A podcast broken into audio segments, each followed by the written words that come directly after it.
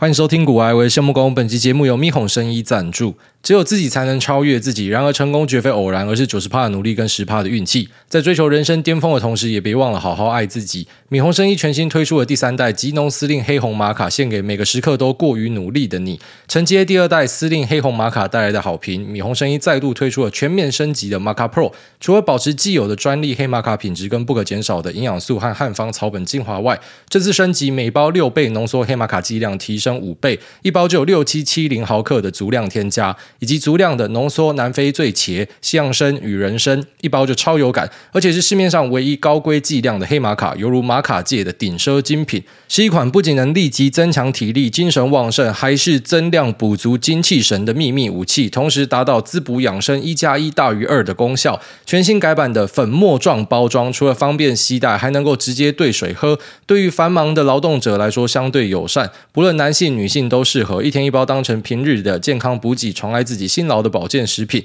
那听到这边的你可以享专属股癌的独家优惠，原价一盒一千六百八十元，现在加入购物车且无需输入折扣码就能够拥有现折方案，最高可以享现折上万元，储备有效体力，正面迎击生活大小事。那米红这次改版全新的粉末包装，我觉得用起来的体验是很不错的，所以在那边提供给、呃、长期米红的粉丝们、啊、因为我知道有蛮多听众都喜欢在我们这边采购他们家的东西，那现在又出来放福利给大家，提供给所有有需要的朋友们。好，那昨天大概是我这半年来最精实的一天吧，就是早上四点就要起床，然后跑去搭飞机，那回来之后呢，又要紧接着跑去演讲，超累，怀疑我所有的人生决定。但这是一个意外啦，就是这个韩国之旅呢是额外加上去的，就我太太突然临时情意加上去的。然后我整个行程都定下去之后呢，人家跟我确认说，哎，那个演讲的地点在哪哦？那哪个地方车子可以充电？那我才发现说，靠北，原来我在最后一天就是跟韩国之旅呢是有交叠到的，完蛋了。那一查，哎、欸，还好哦，我的飞机早上的飞机，所以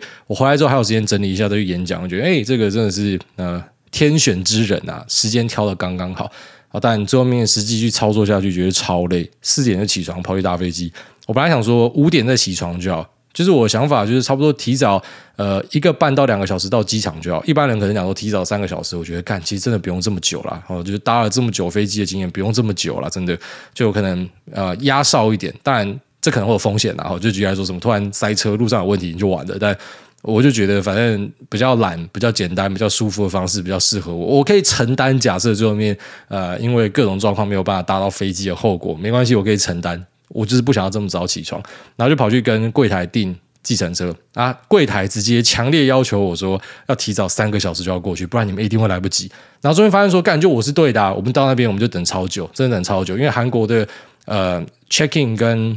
放包裹，那、呃、不是包裹，那叫什么行李啊、哦？放行李，然后跟检查都超级快，非常快，所以一下就进去了，然后就在里面坐很久，然后所有店家又没有开。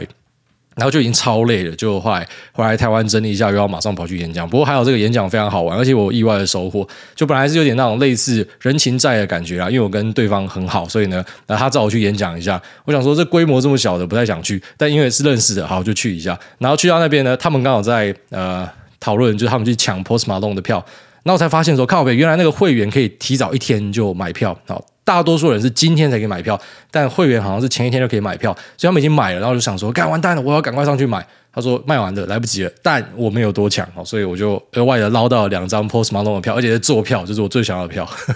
我在前面有跟大家分享过啊，就大家会想说应该是要买最贵的站票，那个是以前会做的事情，现在我都要买坐票。呃，最贵的是坐票没关系啊，或者说次便宜的是坐票没关系，反正我就知道坐票，我不要去前面站，所以就额外捞到了两张票，觉得。呃，心情非常的好、哦、本来有的时候是去还人情债，就欠了更多的债。那呃，这个演讲我觉得蛮好玩的，就是去呃跟这个差不多一百个人的行销公司，然后马上两家公司一起来听，然后就讲一下自己的一些想法。然后他们一样有问市场的东西，有问 podcast 的东西，然后有问一些人生的想法。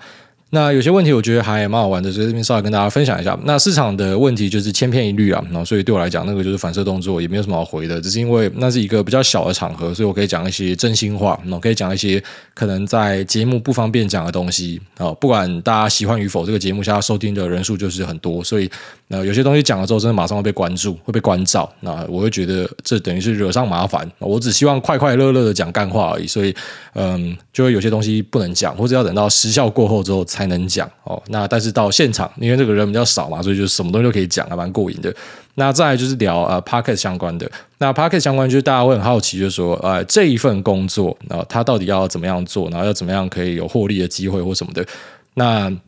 每次回答这样问题的时候呢，我都会想跟大家千金提要一下，就是你在分析事情的时候，其实你不太可以用事后论。我觉得蛮多人他分析的方式其实就是完完全全的事后论啊，然后就是用你现在看到的状态，然后去讲说对嘛，所以他当时才会这样做，其实根本不是这样子啊。其实很多人在当下做的事情呢，你要知道没有人是白痴，他们都是做当下最好的一个决定，那只是啊最后面因为一些可能人事时地物的变化，或是一些政策的改变，有些人就做起来，有些人就失败，但当时这些竞争者他们一定没有一个是白痴。所以你要先知道说当时的背景是怎么样，会比较好分析。那很多人问我就讲说、啊、我也想要去做 podcast， 我也希望说、呃、就是我会有一些受众，那我可能要去、呃、做一些订阅式的服务，我要把我的专业卖给大家，或是我可能希望跟你一样，就是我不跟我的受众拿钱，可是因为我的流量很高，所以呢、呃、有广告商会想要在我这边买一个版位，那我要怎么样做到？我都会跟大家很诚实的讲一句话，就是我根本不知道这东西可以赚钱、哦、真的没有想过。其实现在很多在讨论就是说什么啊，这个 podcast 怎么样赚钱什么小的，干那个都是在事后论，因为当下根本不知道。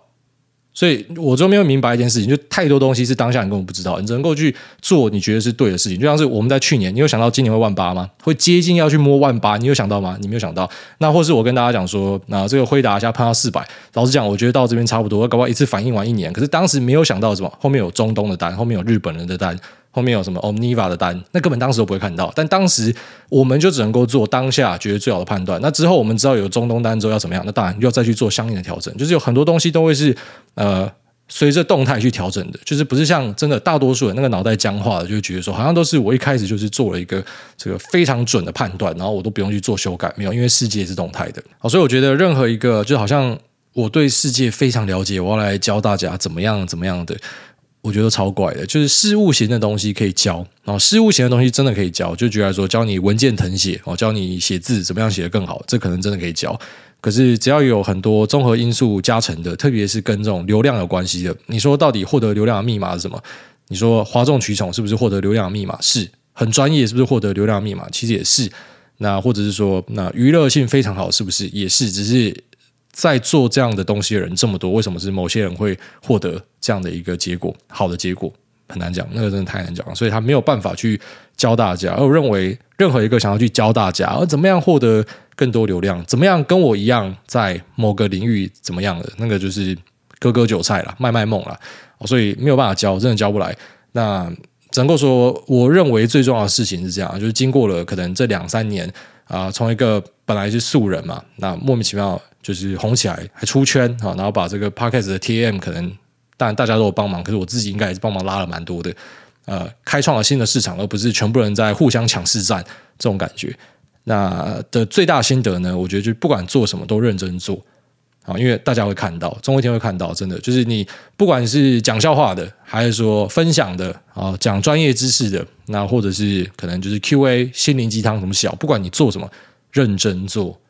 哦，真的啦，你你不认真，你自己在那边耍耍干，别人都看得出来，没有人是白痴啊。可是你认真做，你一定就会吸引到一群可能真的跟你有一样的想法的人，然后最后面他可能会额外的带来很多收获。然后就像我的出发点是什么？啊，其实没有改变，我出发点就是。我希望可以找到更多的股友，我希望可以获得更多的消息，就像我可能在几百集前讲的那样子。那最好的话呢，有朝一日可以变成话语霸权，那是最好的。所以说这些预设的想法之外，后面随之而来的什么成名啊，然后或者是呃有流量啊，那有人要去买你的流量，要去登广告啊，这个都是想都没有想过的。所以有时候我注意到有些人会想要去分析我的节目，就是我在脸书上看到一些可能广告业者或什么的，然后他们都会很着重去讨论所谓的变现这一块，然后讲的很像我们就是很专注在做变现。我就是说你如果是一个锤子，你看到所有东西都是钉子啊，然后他们就只会想到要怎么样流量变现，流量变现，开口闭口都流量变现。所以这些人如果去开一个节目的话，那个铜臭味就超重的，没有人想听啊。就你说谁不爱钱？大家都爱钱，只是你妈的，你就没有要认真分享的东西，你全部都只想要快一点去把钱滚出来。很多人开口闭口都流量变现，流量变现，你没有灵魂啊，兄弟啊、哦！但是讲了你也听不懂啊，所以这个就是呃，如果你真的要问真心话的话，你要去回归到当时，就是这个人为什么会这样做，他当时的时空背景是什么？你看东西才会准啊！你用事后回头看，好像一副就是我们最终的目的就是要获得很多的流量，一开始根本没有想过，应该说连想都不敢想。靠北，那根本没有人在听的东西，他妈谁会听 podcast 啊？干两三年前没有人在听这个东西啊，你想都不敢想啦，什么会妈会会有机会成名，会有广告收入，屁用干的、啊！你妈你两年前跟大家讲，人家都觉得你是智障啊，就跟你妈你一年前跟大家讲说台股他妈的准备在一年之后又要去摸万八，全部都觉得你是低能儿，没有人会相信啊。只是为什么我们会有办法一直弄下去？我觉得就是诚心的把事情做好了啊，就是你的初衷是那样嘛，那你的初衷有没有开始达到？有，你有没有开始越来越多股友？有。你有没有认识一些你本来接触不到的猛男？有。那你有没有获得更好的消息？有啊，就好好做啊，其他都是附随而来的，所以也不要被牵走，不要觉得可能中间就是你去照顾那些附随而来的东西。你想要更有名声，所以呢，你就不好好的分享你股票的东西，你就会哗众取宠，那可能就会本末倒置啊。好，所以这是我的一些真心话啦。哦，虽然可能讲出来有些人会觉得说啊，他没有切到痛点。我注意到这种分享大家都会觉得没有切到痛点，他反而喜欢去看那种就是那种白痴跑出去看呃，你要怎么样成为一个这个顶尖的 podcaster， 我们要怎么样流量变现、哦、你要怎么样成为一个顶尖的主播，我教你、哦、你要怎么样创业成功成为老板。我觉得开这种课就是卖梦收割啊，可是很多白痴他宁愿去听这样子的东西，去听一个不能复制的东西，而不去了解呃，到底事物的本质是怎么样、哦、事物的本质就是你提供一个好的服务，你去解决大家的问题，你就会获得你要的东西啊。也不要就是可能花很多心力去想说那我要怎么样找到现在世界上大家想要解决问题啊、哦。如果说你有办法找到的话，那你可能就成为下一个零售业的巨擘啦、哦、但我们有时候不用去梦这么大，你只要解决你跟你身边朋友的问题就好、哦、我的问题就是当时呃股友太少、哦、那有一直有人被淘汰掉，所以我需要有更好的股友，那我又不想要去交易室上班、哦、有朋友邀请，可是我又不想要去，我觉得好累哦，我要跟大家去那边打网咖，干太辛苦了，我想要在家里，所以呢写个粉专哎就有效嘛。然后后来莫名其妙的去采用了 podcast 这个传播的工具，哎更有效，莫名其妙的那就起来了。啊，其实过程中有没有试过其他的工具？有啊，就是有些平台你可以去经营之后，然后就发现啊这东西不好，就把它停损砍掉，就这么单纯。所以它的本质其实是不停的想要去解决某个问题，是这样子。而不是去想说哎，我要怎么样有更多的流量，我要怎么样变现。我的想法从来都不是那样想，我就是想要去解决更多问题，然后莫名其妙那些附随而来的东西就跟着上来了啊，这是真心话啦啊。如果说不想听的就不要听，因为大多数人他们可能就是希望你直接讲说所以到底要怎么样赚钱啊，怎么样有更高流量，那可能就是一辈子都教不会的人啦、啊、所以稍微跟大家分享一下，至少我观察一些呃，怎么讲，因为你可能你做起来之后你也会认识各个圈子顶尖的人啦、啊、你会发现其实蛮多人都很单纯、哦、当然也有那一种就是呃，他是本末倒置的人，有啊，只是后面就会过得很辛苦，他可能自己就会弄到很累，他就会弄到自己生病啊。但是呃，可以好好的，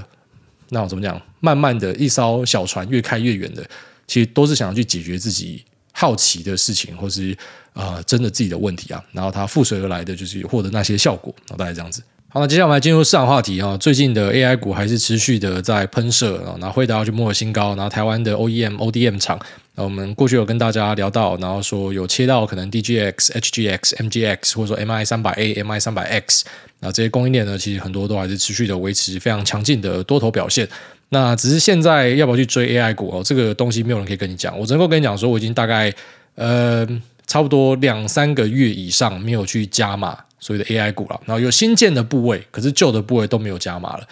它等于是一个完全放飞啦，然后一堆翻倍的东西，一堆喷烂的东西，那可是呢没有再去做额外的加码哦，因为会怕，真的会怕。就是其实我们相信它是好的，我们相信它是一个大长多，只是买东西的成本很重要，然后再要跟大家提醒一下，不要桌面可能两三个月突然跑回来讲说，哎，你不是讲说什么呃，那 O E M、O D M 他们真的有接到单吗？那为什么妈下跌烂啊？不是啊，干你买在山顶啊、哦！所以这个股票呢，公司的本质跟你买的价格哦，那是两件事情啊、哦！所以要怎么样去把这个估值做好，我们都还在学习啊。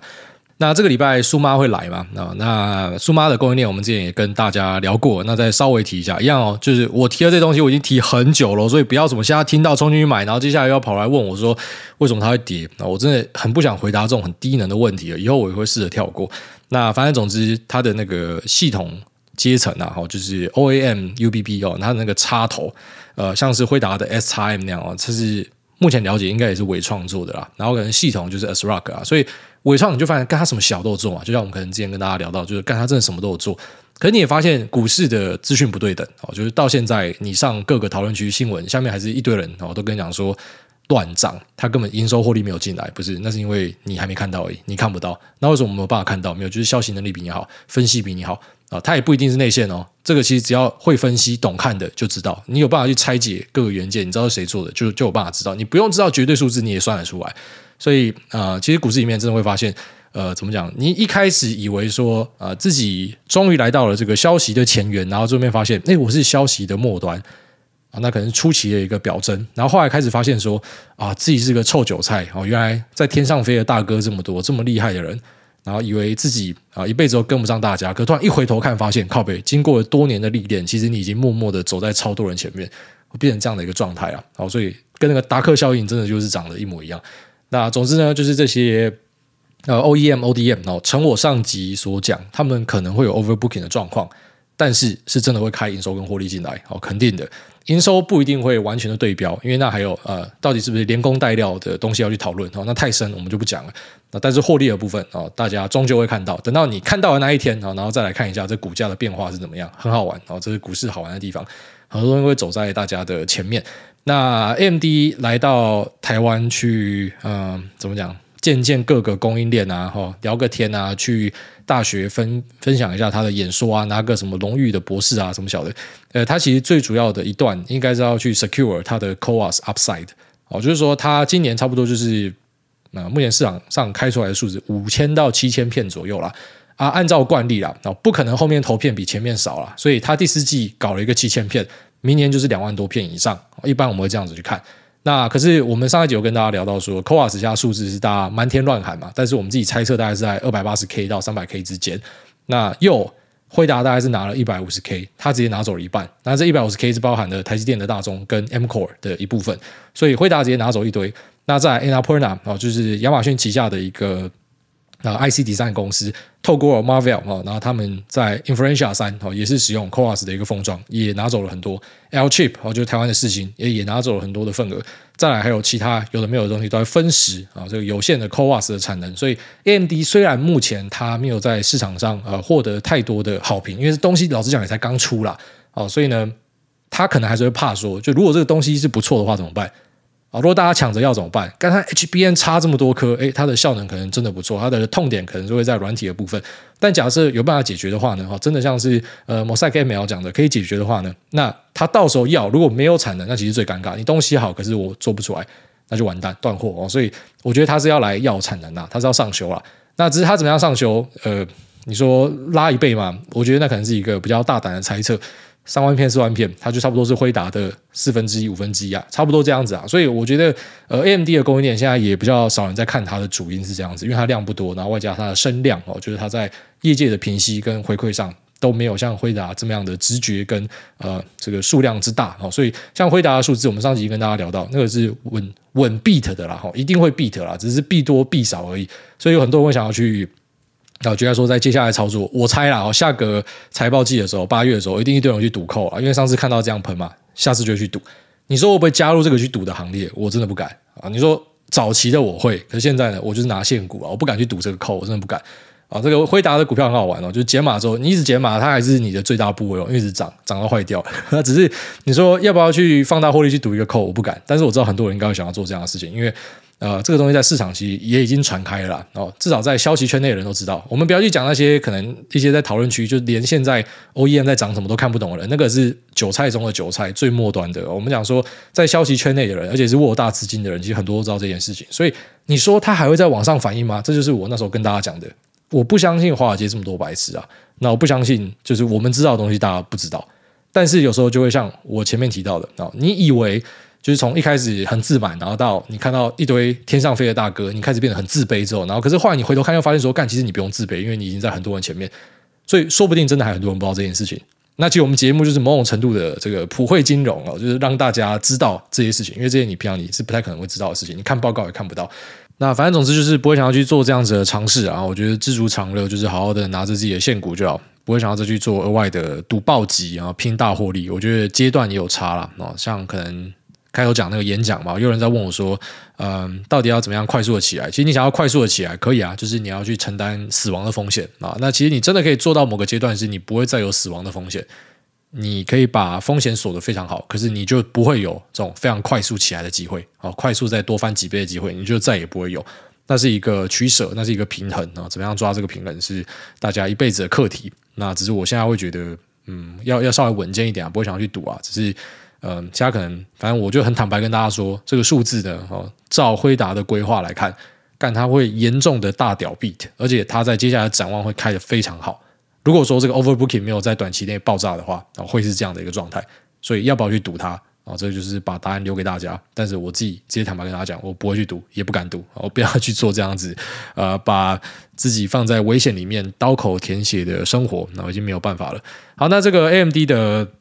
呃数字呢？那我觉得它会再上修啦，我自己猜测是会啦，因为呃有听到一些消息是讲说，它有一些政府标案的订单，那这个政府标案的订单哦，反正一样就透过台湾的 O D M、O E M 业者这边出货啊，那这个状况呢，其实是还蛮不错的。就目前看起来是一切都在规划的时程上，可能会小 delay 一点，但是呃，真的送过去的话呢，如果不错，应该是很快的，因为这条关系链哦是出给一个大 C S P， 然后再出给美国的官方，所以可能就是说发现不错的话，他们可能自己就会多拉一点。像我可能在过去几集跟大家提到制衡惠达的一个效果啦，这是可能会发生的，所以他去把这个、呃、数字往上拉，可能也是蛮合理的。我觉得他应该是来这边要去顾他的产能啦，然后不希望说东西都被这个人群爸爸给抢走。所以市场上面呢，目前黄仁勋相关的标的，其实大多数我觉得都是嗯，不敢说已反应，反应中啦，甚至反应到中末段，我觉得是这样子啊。那 A M D 的标的呢，那些蛮多还躺在地上，可是其实在伺服器的生产跟供应上呢，它很多是跟辉达重叠的，所以你说呃，这些跟辉达重叠的标的可以再 upside 一些，有可能嘛？有可能，只是这个真的都太难去做估计了。我们的做法就是尽量去算出自己推测的 E P S， 然后抓一个区间。那这个区间变化有时候会很大哦。如果说今天大盘假设真的被搞到创新高的话，我会觉得它有机会摸到，假设我给十五到二十五倍，二十五倍的上缘都有机会摸到，因为市场的气氛很好。可当今天气氛差的时候，我们就是用十五倍去看。你说这到底要怎样去做一个评析？干，超难，这是股票很难的地方啊。就像一些可能呃 I P 系制裁公司，三十到五十倍都有人给啊，到底什么时候要五十倍，什么时候要三十倍？看气氛。哦、真的很很北蓝，可是答案就是这样，看气氛。那我最近也认识一个我觉得很好玩的朋友，他也是听众，呃，一段时间了。那我大概有知道这个人的存在，哦、因为我听一些这个其他的听众朋友有跟我讲说，就他们他们私下聊天，然后发现这个人就很厉害。他以前会在我们的大群，然后丢一些就是天文数字的大单，哦。就其实也不能说天文数字啊，就是可能对大多数人来讲是天文数字。那反正呃，这位朋友呢，后来在一个朋友的引介之下，我们就认识了。然后哦，我才知道说，干，原来市场上很多人真的是玩跟我们不一样的游戏。好、哦，这是我最近发现很好玩的一件事情，就是他是在做处置股，然后跟那些疯狂涨停的股票，然后他不太屌基本面，就他会算基本面，他会知道呃大概价格是多少，但是这不是他努力的一个重点，他努力的重点是去跟人家拼筹码。然后我最近都在看他弄股票，你知道吗？因为我自己股票就没什么好看的，反正就是每天都在井喷。虽然讲是有点凡尔赛，可是就就是没什么好看的。然后我就会去、呃、观察他怎么样去弄一些处置股，然后才发现说，其实这个市场真的很大啦、哦、真的是各式各样的东西都有人在搞。因为妈，我真的没有想过可以这样搞。对，我之前知道有一些处置股猎人、哦、我有在前面的节目跟大家提到，反正他们的做法就是。你要去思考一下啦、哦、为什么一些股票要进去处置股，然后进去处置股之后会产生什么样的问题？流动性的问题嘛。那流动性问题产生之后，对于本来持有很多筹码的人，他会怎么样想？他要怎么样度过这个流动性出现问题的时间点？哦，这个就是他们去想这个人会怎么想，然后提前去布局，吃他豆腐，吃大家的豆腐。那因为这可能会讲到一些人的 know how， 所以。那、呃、我就选择不要讲啊，虽然其实老实讲，他们一定有更深的东西是我不知道的，但是我就大概跟大家讲说，他研究的重点可能会在这边。然后我就看这位朋友去弄，我就发现说，干，真的是他妈的了不起耶！就是我们自己在看股票的时候，真的不会太在意，居然说几个分点它的呃这个筹码的成本在哪？妈，我根本不屌啊！就是甚至是好，居然说很多人很在意的什么外资狂卖。不屌，完全不在意。就有时候我会觉得说，谁说外资一定比我们屌？他知道的东西不一定比我们多、欸、对啊，他有一些研究员，他有公司的力量，可是你知道的东西不一定比我多，所以甚至我们直接敢跟你对做，就是我们不在意。可是对于这些人来讲，就 他, 他很厉害的地方是，因为他们做的周期很短、哦、可能就像说有些放长的可能会到几个礼拜之上，可是可能蛮多都是一个礼拜内就会直接去定胜负的，所以对于每个人的成本要求都会到很精细、哦、这个人的成本在哪，那个人的成本在哪，然后、呃、这个人呢可能是跟其他的几个分点是同一个人，但是嗯、呃，大家不知道，因为他把他藏起来，他故意把他打散，他不想让大家知道他来。那我说什么他不想让大家知道他啦，因为跟我们的直觉是相反的，就是在早期其实有一个现象是，很多人他买股票的时候呢，他会故意用很多的分点买，因为他不想让大家知道他在吃货。但是我觉得这是比较早期的事情啊，就近年来我的观察是，除非他是一个这个公司派内线交易的，他可能会故意拆散不让大家知道，可能会这样。哦，但现在我觉得比较主流的做法都是买给大家看。哦，买给大家看是我觉得现在市场很主流的一个做法，就是我要进场呢，妈老子直接先大敲一顿，我就大买，我敲锣打鼓，直接让大家知道我来了。那我甚至非常勇敢的追价，哦，所以呢，我直接拉一个很大根的红 K，哦，大家都知道说，哎，有人上车了。哦，我觉得其实近年的风格变这样了，哦，当然可能在前面也会有一个收筹码的动作，可是好像比较不会刻意去分散很多个点这样子。哦，但是在这个处置股这边呢，还是有这样很明显的状态，因为他说呃，这个玩家的数量很少，哦，其实可能大家都彼此知道是谁，不是说他知道本人啊，可是我知道这几个分点是谁，哦，然后这个人呢他的手法是怎么样。所以觉得说看这个市场真的很大很好玩，欸，然后就每天看他呃各式各样的股票，有些他选出来的那个持股，我想说看你确定你要玩这只吗？这只超烂，欸，我觉得他一定会崩回原点，因为他根本就是完全是炒作上去的，啊，不重要啊，这个东西会反弹啊，会反弹我就可以做。好，所以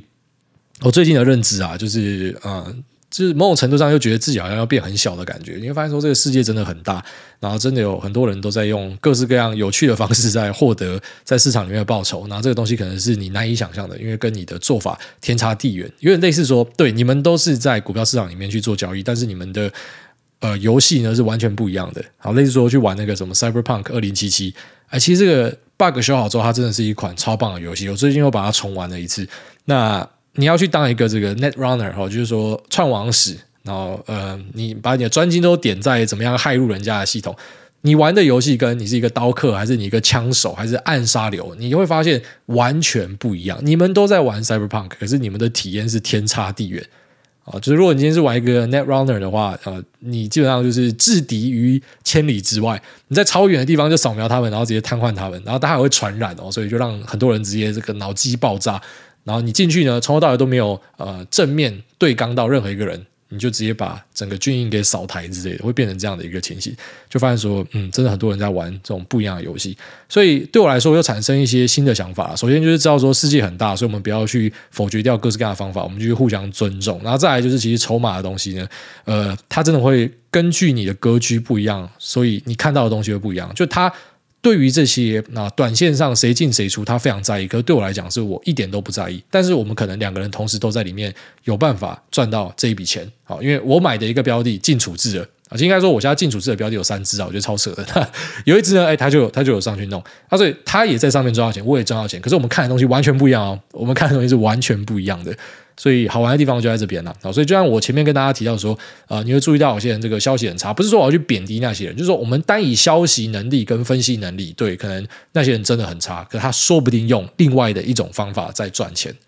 然后只是我们不知道，因为认知有限，所以大家这样子。好，那这期节目就先跟大家分享到这边，我们接下来进入 Q A 的部分。第一位 Aaron LOL 一一，他说面对不负责任又爱说谎的未爆弹家人该怎么办？哎，大你好，以前我爸爸创业失败，欠了许多的债务，让我妈妈独自养小孩，以及帮他陆陆续续的还款。现在小孩都长大了，也都稳定了工作，而爸爸又拿最近被强制执行的债务请我们帮忙，似乎是当时另外借的，有些连带保证人还是我妈。目前走法律程序中，但感觉他还隐瞒一些没有办法查的债务。每次他的道歉都很诚恳，但他下次还是会再犯。艾大，若是你会怎么做？那最后祝福艾大一家韩国行愉快。那我已经回来了。那 OK， 好，首先先跟这个 Aaron 讲说，你遇到的事情哦不孤单，因为我最近有一个朋友跟我提到类似的东西，那我才知道，哦，原来他嗯每个月的薪水要拿绝大部分回家里。那不是说给家里去生活什么，是要还债，然后就那种父债子偿啊。啊，其实这样的故事其实真的很常听到。那我没有遇到，好，我很感谢我的爸爸没有给我这样的债务。但是如果我真的遇到会怎么办？就我现在假设我遇到会怎么办？我必须得讲啊，前面一两笔一定会帮你处理。好，所以我爸听到的话可以去欠一下，没有，就是反正前面一两笔一定会帮你处理啊，因为会觉得说。不好，你可能是走投无路，或者你可能被魔神仔牵走，我可以帮你。可是如果说帮一两笔之后再出事情的话，我觉得我会超果断的直接断欸。就算我妈可能也是很欢喜，就啊，我在当一个连带保人，我当得很开心。虽然我妈不是这样的人，但假设她也这样做的话，妈，我连我妈一起断，就是你们两个都一起去给人家红干，我觉得会这样子。那特别是我有自己的家庭要经营，我会认为说我自己的家庭会是核心，就像当时你们的家庭也应该是你们的核心，所以我不可以因为你们的家庭拖累我的家庭。虽然你是我爸，我觉得会这样子啊，可能听起来比较冷血一点，但是我觉得是我把这个 priorities 理得很清楚，我知道哪个是最优先要解决的。你是成年人，我的小朋友不是成年人，我的小朋友是最需要优先被解决的。但如果说我今天是单身的话呢，我不知道，我觉得可能就是从容忍一两次变三四次吧，会多一点。但是有小朋友之后，这个答案变得太明显了，很好选。所以如果我爸爸这样，先切爸爸；如果妈妈呃还是屡试不爽哦，要一起耍白痴的话，连他一起切。我会这样子做了。好，下面有这个海伦先弄湿，他说赞赞赞，哎大您好，想分享一则最近看到的新闻，有一个十七岁的少年被自己的亲生父亲用榔头追打到 seven eleven。 那回想到我的十七岁暑假就是每天补习班打咖打撞，那偶尔和家人出游还算开心，但新闻中的少年却是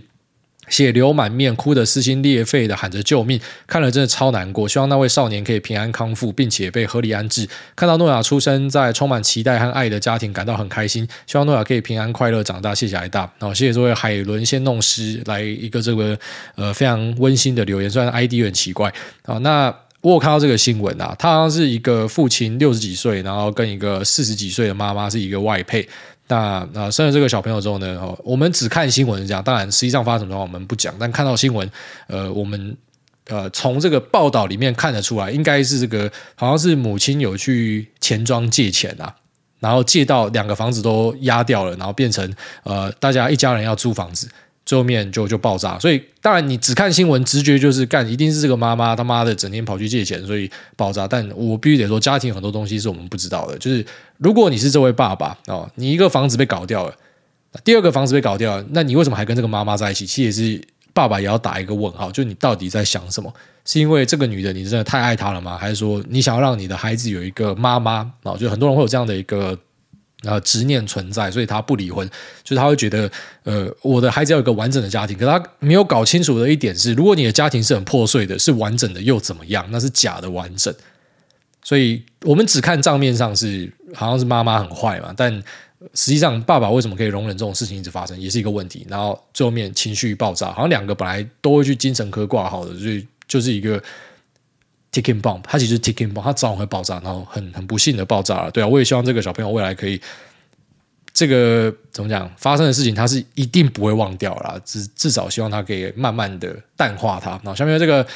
花店不小开，他说看看何时会被念到之亲爱的大肚婆辛苦了，挨大安连流六次都杠归了，但我是充满毅力的摩羯准爸爸。是这样的，六二八是我老婆的生日，想要透过挨大金口祝我家大肚婆 Maggie 生日快乐，那也想在这边跟老婆说一声，你真的辛苦了，七个月来的运程，所有身体的变化跟不适我都看在眼里，只剩最后一里路，我们一起加油，除了包办家事，给你想要的想吃的想去的地方，陪你运动帮你按摩之外，卸货女儿我们一起吃爆生鱼片大大的喝个烂醉。那最后感谢大家一直以来的陪伴跟帮助，祝全家平安喜乐，获利绩效报社一一或一二一起在高雄随着酷玩嗨爆嗨翻、哦、感谢这个花店不小开，祝你们、呃、这个育儿顺利，然后顺利的度过地狱月、哦、第一个月真的比较辛苦一点哦。对，说到这个最后面那个什么一一一跟一二，就是那时候人家讲这个说什么一一见，然后我讲说妈的我怎么知道我那时候在哪啊？其实那个是酷玩演唱会啊，只是因为我当下回答大家问题，我脑袋没有连结这么快。就像上一集有人问那个萨尔达里面的，因为我是玩英文版，所以我没有连结到它的中文版，所以有时候哎感觉好像我妈的脑袋有问题啊。但其实是因为我回答大家问题，我是看到我直接念过去，所以有时候脑袋没有串这么快啦啊。那希望对一一可以呃一起在高雄享受一下酷玩，然后我。这个 Post Malone 我现在非常期待九月了，所以我现在在想说这个九月跟十一月之间要怎么样安排，因为我们还是必须要陪我太太回家一趟，但是这两个我都一定要去啊，所以可能在中间会额外插一个飞去欧洲，然后再赶快飞回来吧。所以相信什么我出国会出事情的，你们参考一下。虽然这个干留言早就已经破解了，但我还是稍微讲一下，不要后来就讲说你妈出去又不讲啊。下面这个信主委得永生，他说直下。挨大说买东西的时候都是直接直上，但挨大绝对想不到有人买东西都直下，猥亵仔就是我跟我的家人。然而这几年在股票市场上发现这个毛病影响自己很大，每天都在等便宜价，等便宜价出现又期待可以崩盘出现更便宜的价格。想问挨大这个想法要怎么样改正？那今年狂涨都没有吃到，现在价格又高了不敢买。那另外想问 memo 到底是什么？我们这些小散户要怎么样取得 memo？ 跟挨大之前说集数有别人帮你写 memo 是哪里可以看到？以上感谢。没有，你这个就是很很纯血的价头仔啊，而且是呃，就是早期就巴菲特那种等级，就是他会去捡烟屁股，师承格拉汉哦，就是他们捡烟屁股，大家不要丢到地上，妈跟垃圾一样的东西，他拿起来抽个两口。那之后他遇到了蒙格哦，所以呢，他就愿意会用所谓合理的价格去买一个很有成长性的东西，他不会像以前一定要用超便宜的价格，所以你可能欠缺的是遇到一个蒙格，或是你就去看这一段故事，你会发现你可能就是呃早期的巴菲特啊、哦，那你可能需要遇到一个。好像蒙格这样的人来提醒你说，你知道那个价值是相对的啦，不用去买所谓的绝对低价，不用去买所谓的什么呃内在价值一定是要呃高于它的账面价格，只要它未来的状况很好什么，其实那个是有一些可以变通的地方啦。那差不多是这样子，但你说这个是一个问题吗？我觉得不是，就只是你出手的机会会比一般人少很多，但一样你可以好好的获利的话，我觉得没有什么太大问题，而且它甚至是一个更安全的做法。那再来说 memo 是什么？所以 memo 就是说，嗯、呃，首先市场上大家会看到的东西哦，你会看到一些啊、呃，可能觉得说各个券商发出来的报告，那台湾的券商凯基，然后什么嗯。呃国泰啊，然后或是统一啊什么的，那国外就是会看到 Morgan Stanley、Goldman Sachs 这些，他们会发报告，那是所谓的 sell side 报告，这是你会看到的其中一种报告。那再来就是 buy side 报告呢，那它一般它就不会在上面去印它公司 logo 或什么，因为这个就是买方自己写的报告哦，这个可能是很难拿到，但是偶尔会流出来。我觉得流出来的时候都是故意要流出来的哦，就是他们已经买满了，然后让大家看一下，哎，我们在买这个东西哦，那所以会有这样的东西。那在 memo 呢，它比较像是一个啊、呃、非专业的报告，它不是像这两份报告是啊、呃，就是我会直接把什么公司的分析 title， 然后呃模型所有的数字都摊给你看。memo 不就像是我是快速的去写一个笔记啊、哦，所以我可能去听一个法说会，我就可以写一个 memo 出来，或者我现在听古埃的节目，我听完其实我就可以写一个 memo。好像这集我要写 memo 就会写什么？好，先写啊、呃，对他这集聊到了关于这个处置股啊、哦，他们会怎么样做？那呃有哪些做法？到、哦、这个家伙不敢讲的太白。呃，他妈干，他故意故弄玄虚哈、哦，就类似这样子。他自己讲什么，那我就把它写出来。哦、那他前面提到了，好、哦，这个辉达的片数呢是 一百五十K。那上次跟大家聊到辉达片数的时候呢，是呃，他最早是跟大家提到说，今年是 四十七K， 那明年是 七十K， 那现在 七十K upside 变 一百五十K， 所以辉达的营收跟获利要算多少？就他就把这些细节写出来。但 memo 写的好写的坏，除了讲者是好是坏之外，做笔记的人也很重要。有时候做笔记的人他妈干乱写，哦，所以 memo 的意思就是指说。一个备忘录啦，我看完一个文章，我听了一个法说会，或是我去跟公司做访谈，我都可以写出 memo。那这些 memo 呢，一般一般来讲哦，都是要。然后在市场里面高度参与的人，那或者说你的资金有一定水位之上，你就自然而然会进入那个圈子，你就会看到这些东西。因为这些人他不会闲着没事去写这样的东西，他要写的时候，他一定都有他的目的存在。就像是那时候去帮我写，就是我针对整个 O E M、O D M， 然后辉达的拆解那一集哦，那集我是真的丢了很多的资料量出来，没错。那他们去写这个，其实老实讲，他不一定是因为喜欢我才写这个 memo， 然后他有可能就是我要了解一下，因为他们有时候会把我这边当成是散户台，因为我们这边的人超多哦。但是我其实老实讲，我们这边家是 M 型化了，呃。一大堆气氛仔，气氛仔绝大多数，然后可能有很强的人哦，这种东西非常强。就我想说，干你们这些大哥在听我这节目干嘛？所以他每次跟我讲说他们在听我节目，然后跟我讲说，哎、欸，你节目这集聊什么？我都觉得很害羞。就是你们这种等级的不要听了，好不好？这个妈不是讲给你们听的啊、呃！但是就是会有那种 M 型化的倾向啊，所以有些人他听这个就会觉得说，哎、欸，我想了解一下现在啊、哦，因为我只要一讲出去就变大众都知道，他们会这样假设，所以哎、欸，现在大众的认知到哪？但其实你会发现，其实我们讲的很多东西，你以为大众都知道，但是你上一些讨论区就会发现，没有超多人都还不知道。所以我讲说 ，M 型化就是这样子，就可能市场的初阶参与者不一定都会听我的节目，他们可能会去听一些投顾台或什么的比较多哈。那我们这边就是要么是气氛仔，然后要么就是这个可能 M 型化的头，因为至少他们会浮出来让我看到了。所以 memo 大概就是这样的一个形式啊。那要怎么样获得？我觉得你就多多参与，然后多多认识人，或是你就学我录个 podcast 啊，然后有个朋友之后呢，就你自然而然就会看到。但是你说这个东西会帮助很大嘛？呃，会帮助，但是也不是说什么这个仙丹啊。下面这个。哭嗨小商人他说发哥快点起秋啦，哎大你好，今天回听你以前的节目，那刚好在解说天国一辉之类的生技股水有多深，当初如果你有啊，当初如果我有听到这集，就不会踩到中裕这个地雷股，干你妈的三小小鹰概念股。那最近发现百货名牌店里几乎都是八加九居多，身穿名牌开跑车的一堆，犹如社会的中上阶级。想请问挨大上班族群要怎么样才可以跟加九一样挥金如土呢？感谢挨大能够无私的分享，造福弱势族群。啊，那这个中裕老听众的话，因为你说回听嘛，你一定会听到我跟大家分享，我也在中裕这个股票有受过伤，而且我当时是质押了很多，然后呃，在国外我要解质，他也不让我解质，因为我后来才知道遇到这个业务妈有点毛病，其实应该是可以海外解质，他不让我解质，然后我又不想破坏我老婆的旅程，所以我就眼睁睁看着我的东西沿路爆炸。所以这个事情之后，就让我知道说新药股是一个水很深的地方。但是一样，我们不要把话说太死。就是我后来也认识了一个药王，我就称他为药王，因为不要讲太细，因为讲出来大家可能会知道是谁，就知道可能圈内人都会知道这个人是谁。反正就非常厉害，但他对新药的分析之敏感，然后跟布局还有买卖的点位都强到一个他妈跟鬼一样的。然后他的背景本身也是医疗相关的，所以就真的有这样子的人啊。所以我就讲说，最后面就是认知自己的能力圈而已。好，你说这个前面这个处置股仔他可以赚钱吗？啊，这个医药仔他也可以赚钱吗？啊，我们可以赚钱的地方在，你要找到这个点啊。啊，如果真的找不到的话，就去做别的东西啊。所以呃，水很深，没错，大多数人去做，我觉得会受伤，还是没错，这个说法是没有改变的。只是就是真的有一些那种精英还是可以在里面赚到钱，我就觉得妈超扯的。那再来讲说这个。那百货里面的那个八加九，其实大家要看，就是八加九，大家是讲一个统称嘛，反正就是那种柳飘字，客家话我们讲柳飘字啊，去桃音啊，然后可能手都要包起来，脚都要包起来，就大家就俗称这些人称为八加九，但其实八加九要分，像你看到呃开 C 三百的，那可能就是比较出街的八加九啊，外汇车。出街八加九，呃，加油加三百，还是要开 C 三百哦。然后可能这个全额贷还是要开 C 三百，可能是比较出街的。但其实你后来会注意到很多加九，就对。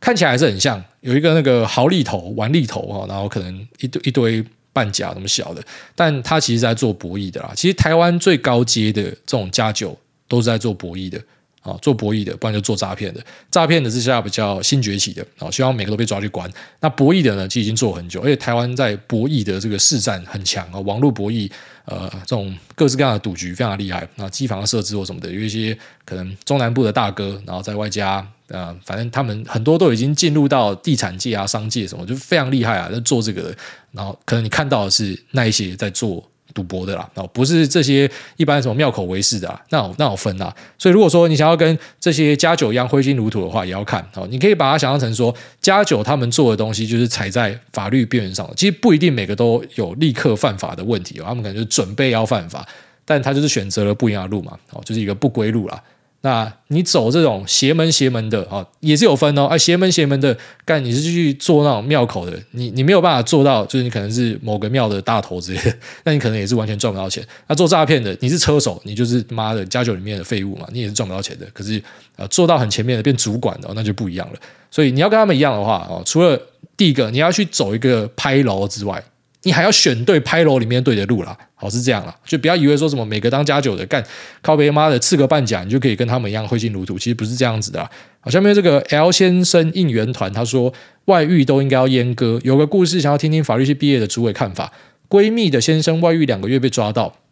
诚恳表示会断干净回归家庭。闺蜜虽然伤心生气，但顾及一双儿女跟先生对家庭的付出，不知道要不要离婚。我 Google 发现，要是他两年内都没有提告，之后先生跟小三重修旧好就不算犯法。签切结书说再犯要赔多少钱，小三跟先生也可以脱产，等于是闺蜜完全没有保障。法律是这样变相鼓励外遇吧？他只能坐以待毙吗？谢谢诸位啊！首先，对，虽然我是法律系毕业，但我跟法律没有关系啊。就我他妈干，我念大一之后我就知道我不要走法律，所以我就是。混到毕业哦，啊也没有那个胆识跟勇气转系或什么的，反正就是最低标哈、哦，考试可以过就好啊。爸爸对不起，妈妈对不起，可是我我当时真的是这样子，所以我对法律是有认知，但是我不是专业啊、哦。那我觉得这题其实也不是法律问题啊，哦、你可能都有听过，法律只保护懂法律的人啊、哦，然后听起来好像这个社会很不公平，但其实老实讲，这句话是应用在每个地方的。股市只会保护呃懂股市的人，没错啊。啊，你不懂的，你规则什么都不知道的，跑进去乱买乱弄，你就注定被割烂嘛。你可能对大多头的时候先跟着赚钱，可是只要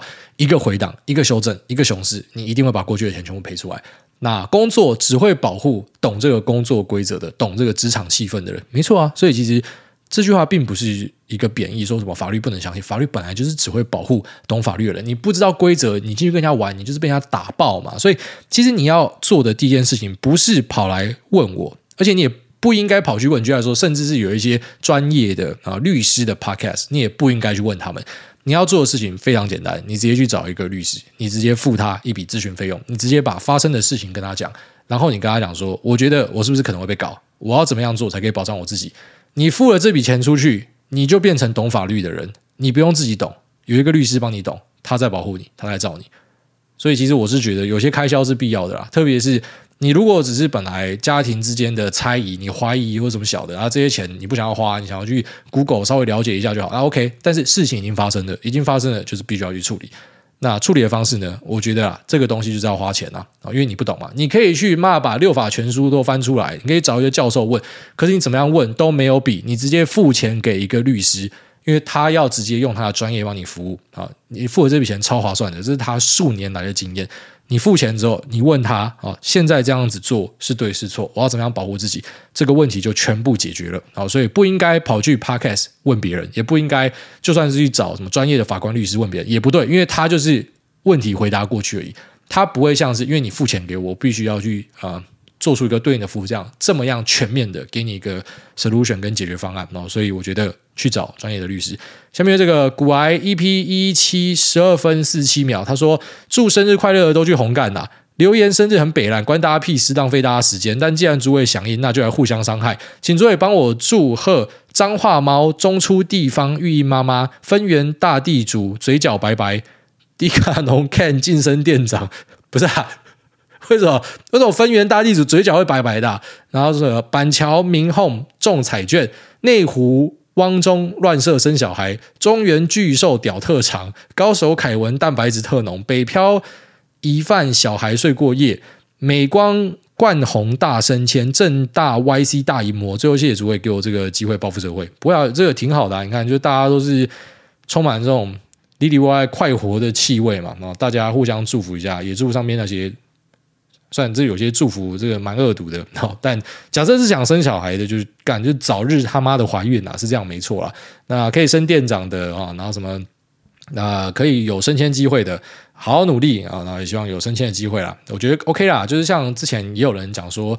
不要让大家祝福，可是我后来发现没有，其实好玩就好，多元就好、哦、这个才是这个节目的本质啊。下面有这个韩国咸鱼，他说女上位直升机。哎，大家你好，我最近有几个刻板印象要分享，还望解惑，我是混蛋吗？一，在留言区祝某某某生日快乐的，平常是不是都没有朋友？二，社群媒体头贴放 N F T 无聊猿的，是不是都是被骗的，还在帮别人抬轿的白痴？那最后，你是直男之耻，我们不会为了两千块而跑去韩国玩。那三个听众一定都是 gay，gay gay 才会爱韩国。这个就是一个愤世嫉俗仔啦。那这个留言区的问题我们刚好前面有聊过，然后第二个呃，放 N F T 无聊猿的是不是被骗的？呃，你用现在来说是啊，好，可是如果这个 N F T 后来调涨回去的话，那他们又是赢家。其实到底谁是赢家与否，真的是要等到盖棺论定才知道啦。哦，就像是我我买这些标的，我在去年也是疯狂被笑啊，那今年他妈谁敢笑我？今年就要呛我的就只能呛别的东西，不能呛那个了。可是去年是真的可以把我笑死啊，而、啊、我被笑我也只能够反省啊，所以那个是很那种此一时彼一时的东西啊。啊，只是 N F T。就到现在我都觉得它就是一个 JPEG 档拿来卖别人，很好笑。但是当然我知道 N F T 背后的技术，我知道它可能有应用的场域，可是我不可能去买那些 JPEG 档。下面这个没背景的小菜鸡，他说退休的规划该这样分散风险吗？那挨大你好，目前在规划退休后的资产配置，有美债 E T F 零零五零、付委托 V T 跟现金。那如果说都用同一家银行跟券商，在管理上会很方便，一目了然。但考虑未来银行投信、券商倒闭或是营运风险，到时候会不会相关的投资都不见？是不是应该要分散风险？那像是要分散到不同的投信、银行、券商，买了元大零零五零美债 E T F 就不要挑元大，付委托 V T 的券商也不要和前面的两家重复，存款超过三百万的话就要分散到不同家的银行，这样做法是正确的吗？还是我想太多了？好，首先关于这个风险的规避哦，没有人可以说你错，就是你要做到什么程度而已。你出去让小朋友骑脚踏车，他们可能会摔死，有可能，所以我们讲戴安全帽。然后有些家长就是，哎、欸，这可能碎片会碰到眼睛，所以要戴个护目镜。哎、欸，这个可能啊、呃，膝盖跟这个手肘的这个呃手肘的关节之处可能会受伤，所以要套个护膝跟护腕。那可能这个鞋子呢，要要穿很硬的鞋子或什么的，就看你要做到什么程度。甚至有些家长直接说，你不准骑脚踏车。所以风险的规避没有人可以告诉你是对是错，你要这样子做可以，只是以我来说啦，我会觉得好像台湾因为有一个集保制度，美国没有这样的东西啊，然后台湾有集保制度啊，所以呃光是这个集保制度啊，然后你手上买的这些所谓的 E T F 啊，它呃它持有在这个集保中心这边呢，如果说发行商挂掉，它就是换别人接。像之前啊零零五零它不是元大的，它是别人的，然后只是换元大把它接下来。所以我会觉得在台湾就不用担心这样的问题。可是如果在美国的话，就有要。就连是在美国土生土长生活的人，他们自己也知道说要去注意呃像什么 F D I C 哈、哦，他们的保障最低的限额是多少，所以每个地方要放多少钱。他们是一个比较偏向不会去仰赖政府要救他帮他跟保护他的地方，所以他们要自己保护自己，他们对这个认知就会比较强。所以你说在美国都这样做，我觉得就很合理，在台湾的可能不用到这样的程度，但是我不敢乱挡你，因为各种狗事都可能会发生，只是我自己不会这样做，那之后发生对我就摸摸鼻子算了、哦、但如果说你真的想要规避所有风险，你可以做到超极端的、哦、就像是你现在出门就是你应该都要什么全身消毒啊什么小的，有没有必要那样而已啦、哦、那就是你觉得 OK 就可以做啊，如果说太麻烦就不要做，反正重点生活还是要快乐啊，所以没有什么太大问题。好，那这期我们拜拜。